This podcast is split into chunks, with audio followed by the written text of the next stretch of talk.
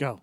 Welcome back, my friends, to the podcast that never ends. We're so glad you could ascend. Come ascend. You want to climb up? You want to ascend? Come inside. Come inside. I am Mr. Paul Spice, but you can call him Joe. All right. And I'm Mike. Yeah. And my flick of the week is going to be the Coen Brothers 2009 film, A Serious Man, starring Michael Stuhlbarg. A Serious Man? Yes. Okay. Go. What the fuck is that? I don't know. All right. So, in a prologue, a Jewish man in an unnamed 19th century Eastern European shteti tells his wife that he was helped on his way home by Reb Groshkover, whom he has invited in for soup. She says Groshkover is dead, and the man he invited must be a dybbuk, which is like a doppelganger. It's like a spirit that, you know, was crying for help. Groshkover arrives and laughs off the accusation, but she plunges an ice pick into his chest. Bleeding, he exits their home into the snowy night. Now it cuts to 1967. In that year, Larry Gopnik is a professor of physics living in St. Louis Park, Minnesota. His wife, Judith, tells him that she needs a get. You know what? Fuck that. Let me talk about the beginning part first. The beginning part, that ain't me. I don't know what the hell that is. The aliens are coming. Get is a divorce settlement, by the way. Yeah, it is.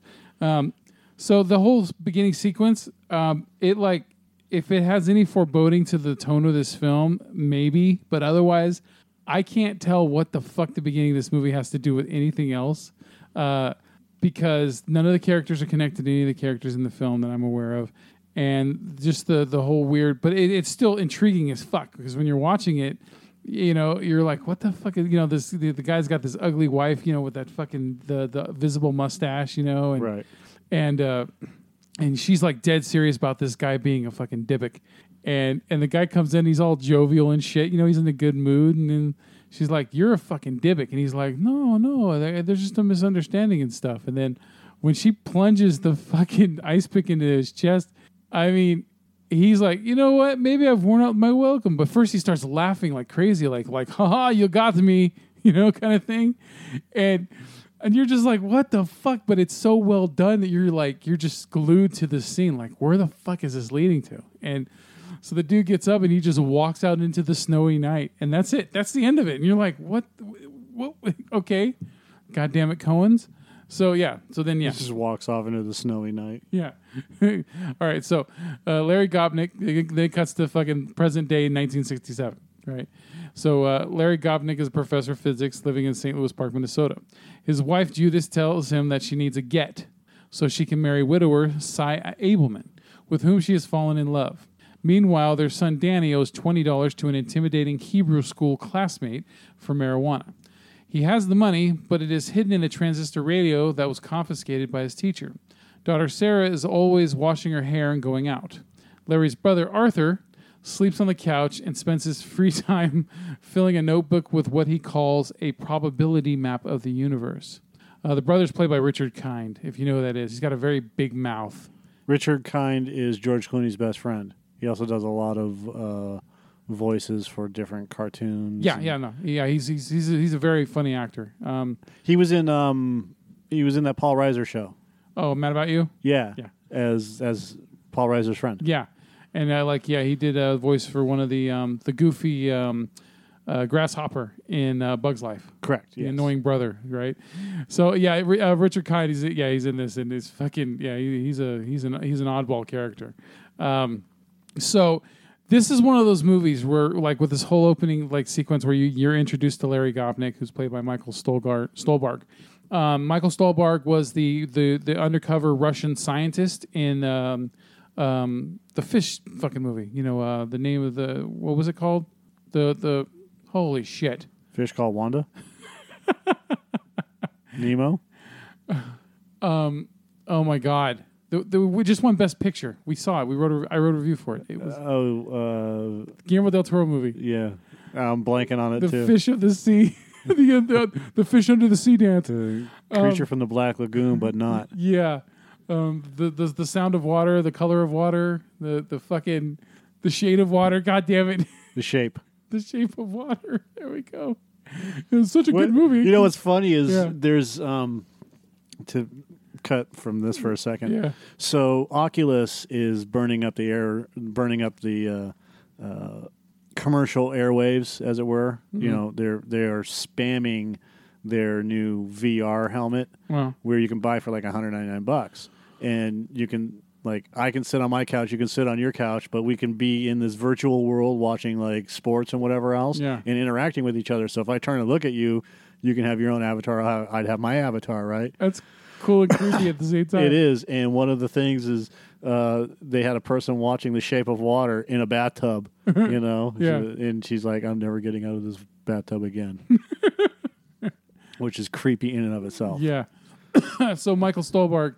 He's a very good actor. He's very he usually plays a very subdued character, and in this film, he is even more subdued. Like he just like all this shit just starts happening to him, and like it's just the next. What's the next thing? What's the next thing? What's the next thing?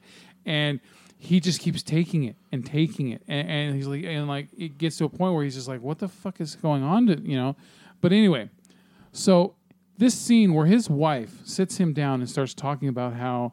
She wants to marry this widower who lives next door because she's fallen in love with him and that, you know, things have changed in their marriage.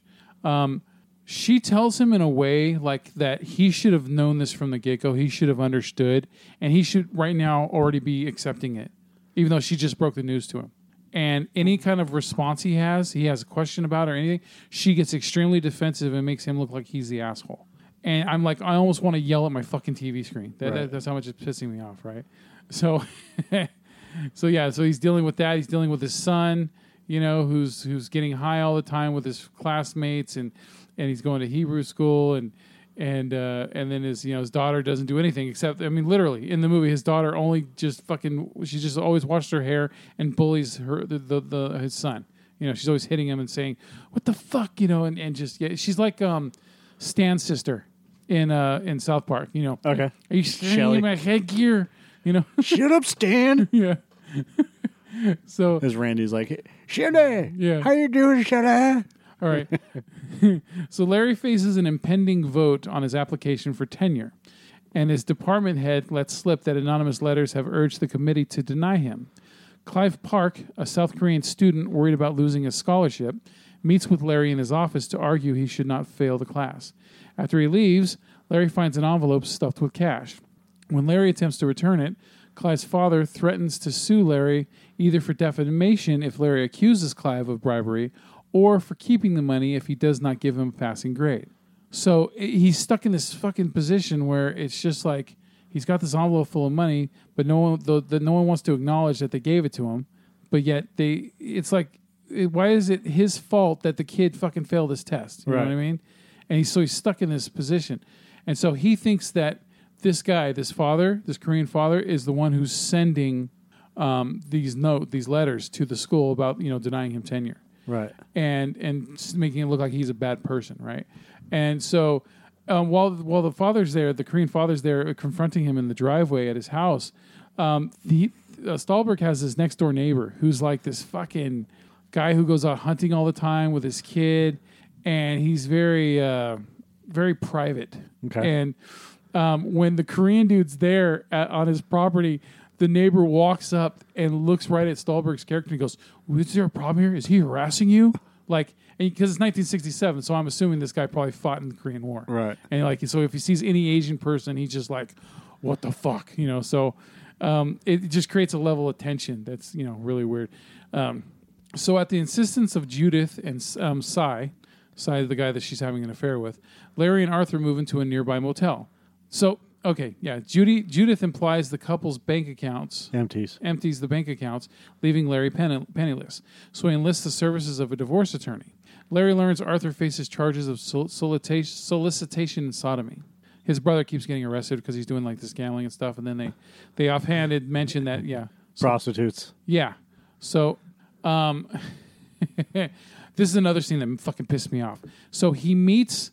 Cy and Judith at this diner, and they're sitting there, and of course she sits next to Cy, right? Mm-hmm. Even though they're still living together and everything, she sits next to Cy so that they can explain to him that it's better for him if he just moves out of the house and into a hotel. Right. And then, so Larry says, why don't you just fucking move out and live with Cy since you guys are going to get married? Oh, no. That would look bad. That wouldn't look good. That wouldn't look good for anybody. And then they look at him like, what's your fucking problem? Get the fuck out of the house and go live in a hotel. Right. And him, he just doesn't want to deal with it. You know, he's still confused about, he's still in shock about the whole thing that's happening to him. So, and I'm like, you're feeling for this guy. Like, what the fuck is, like, the whole world is, like, collapsing in on this guy, you know? But he's also, at the same time, not standing up for himself, really. All right. So, yeah, he moves into a hotel with his brother, right? So Larry turns to his Jewish faith for consolation. He consults two rabbis, but his synagogue's senior rabbi, Marshak, is never available. He's, like, extremely fucking old, like 90s old. Right?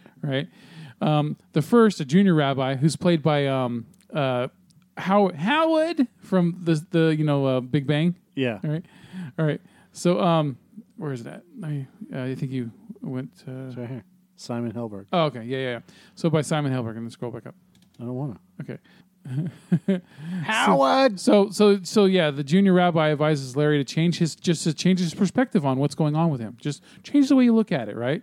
So then the second rabbi he goes to, and it's like different age levels, right? So you have the young one who's in his 20s, then you have the middle one who's like in his 40s or 50s, and then you have the super old fuck. So the guy in the middle, he says, he just tells Larry about this parable about the dentist. And it's a weird fucking story. And it goes into the visual of it, and it shows that the story where this guy who's a dentist, he has a Goyim or Goya or whatever come into his practice. Right. And a Goya or whatever is a non-Jewish person, right? So he's working on the guy's teeth. The guy has Yiddish writing on the inside of his teeth, inscribed in there, like fucking, like almost like chiseled into his teeth or something, right? That would be inscribed. Inscribed. Right? Okay. There we go. Yeah. So, and it's really fucking weird, and it doesn't make sense. And the guy thinks it's like, it's supposed to mean something and all this stuff. So it spends like 5 minutes showing the story, and then it cuts back to him finishing and telling Larry, and Larry's like, what the fuck did that have to do with anything? And then the guy just makes some comment, like whatever, right? So it didn't make sense. It was weird. Because no one's understanding what he's going through. And so they just, instead of them, like, trying to really, really help him, they just go on their own personal shit so they can just get out of the situation real quick and move on to something else. Right. So then this weird coincidence, Larry and Cy's the guy that's having the affair with his wife, they're both involved in separate, simultaneous car crashes. Larry is unharmed, but Cy dies. At Judith's insistence, She wants Larry to pay for Cy's fucking funeral. So at the funeral, Cy is eulogized as a serious man. And it's fucked up because she wants him to pay for the fucking guy's funeral that was fucking his wife. Right? And it's like, who the fuck are you? And everyone's making him look like he's the asshole for this, right? All right. So while her husband is away away on business, Larry calls on his neighbor, Vivian Samsky. She's the next-door neighbor.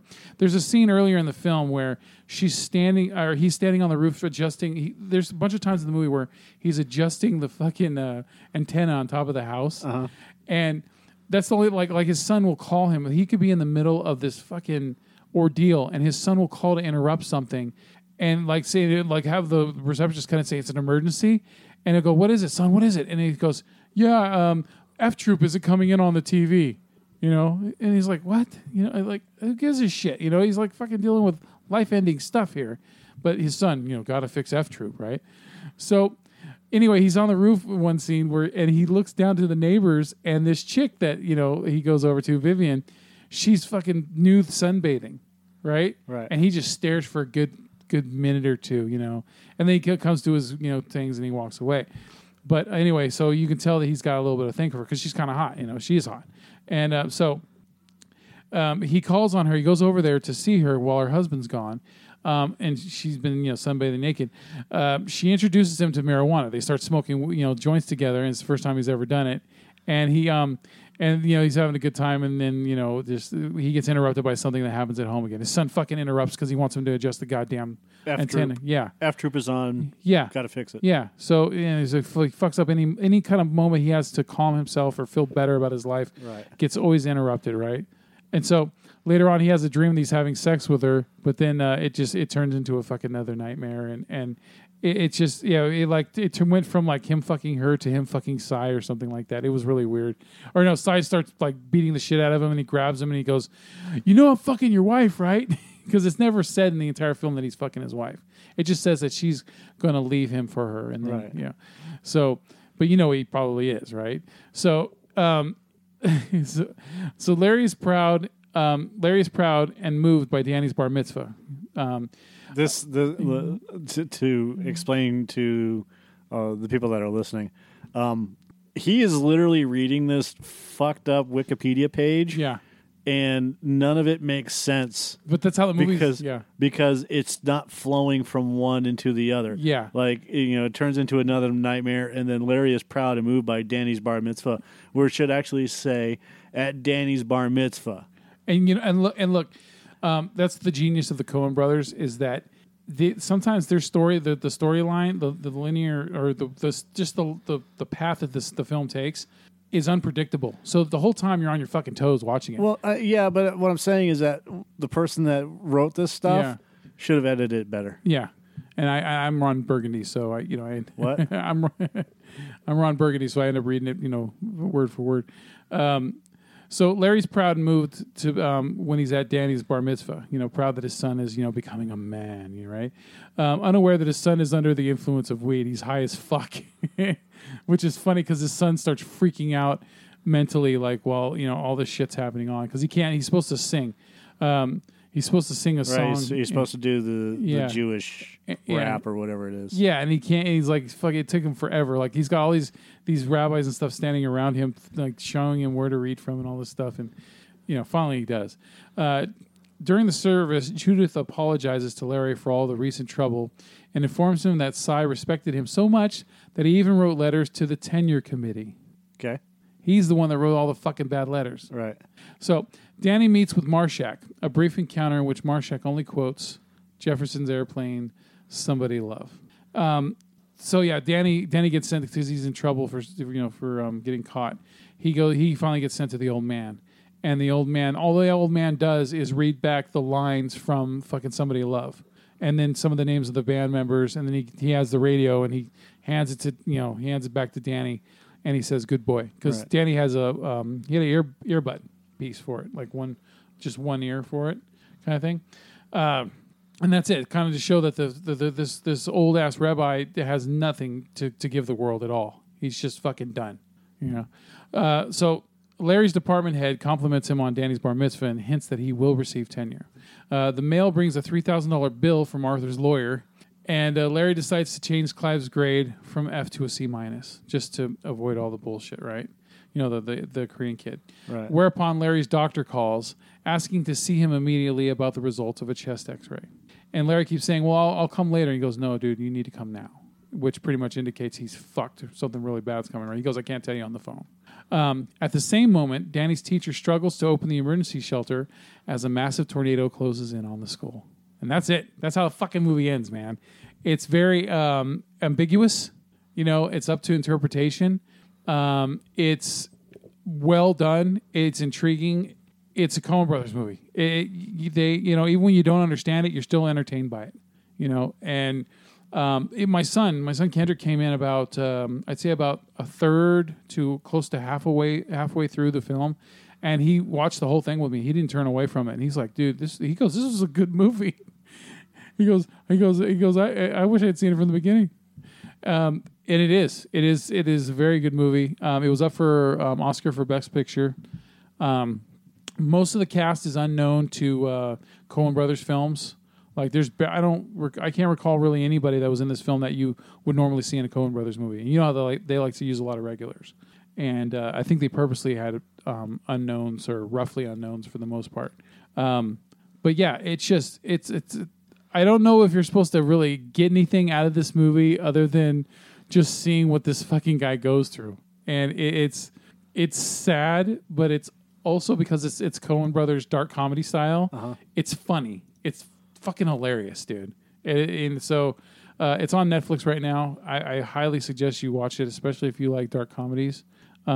Because, yeah, it's a really good movie. All right. So All right, I got a little bit of trivia here for you. The Coen brothers stated that the opening scene was nothing more than a little short that they made up to get the audience in the proper mood, which it does, and that there is no meaning behind it. Which they could be lying, you know, you never know, right? They could there's no meaning behind it. But it could also, though, in their minds, like they know, but they don't ever need to let anybody else know. No, there's no meaning behind it. It's written right here. The Coens themselves stated that the germ of the story was a rabbi from their adolescence, a mysterious figure who had a private conversation with each student at the conclusion of their religious education. Ethan Coen said it seemed appropriate to open the film with a Yiddish folklore tale or folk tale, but as the brothers did not know any suitable ones, they wrote their own. All right, next one. Red Owl was a real Midwest grocery store chain with several stores in the Twin Cities area, including Knollwood Plaza and St. Louis Park, about 2 miles south of the Coen family home.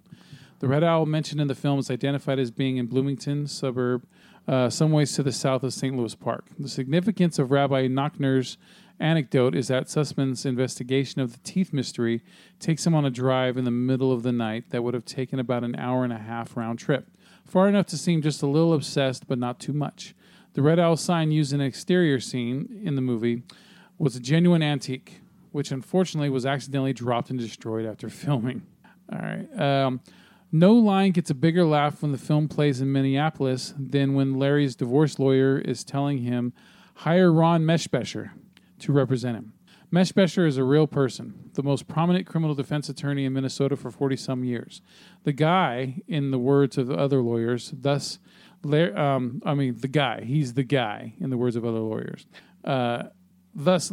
that Arthur is more trouble than he'd imagined. This is a slight anachronism, as Meshbesher's reputation was not yet established by 1967. To make the significance of the recommendation more apparent to the contemporary and non-Minnesota viewers, the script inflates the amount of Meshbesher's retainer a good bit from what it was in the late 60s. The scene was shot in the Minneapolis office of Meshbesher and Spence, and the address of the retainer envelope at the end of the movie is the actual address of the firm. The voice of Dick Button, the Columbia Record Club employee who harasses Larry on the phone, is supplied by actor Warren Keith. This is the second time he has appeared in a Coen Brothers film, playing a character heard only on the phone. He also supplies the voice of Riley Deffenbach, the GMAC finance officer who calls Jerry Lundegaard in Fargo. Huh. I got 7 cars here, but no VINs. All right. The tornado bearing down on the town at the climax is a factual event. There was a tornado outbreak in southern Minnesota in 1967. And lastly, the Coen brothers' original idea for the picture was as a short film about Danny's stoned bar mitzvah and his meeting with Rabbi Marshak. All of the other content in the movie grew out of that sequence. Like I once said, I highly recommend this movie. I would probably give it at least an 8. Out of 10. At least an 8. So, A Serious Man. Check it out. All right. That's all we got. You got anything? Nope. You got any questions? Nope. Well, fuck you then. Fuck off. All right.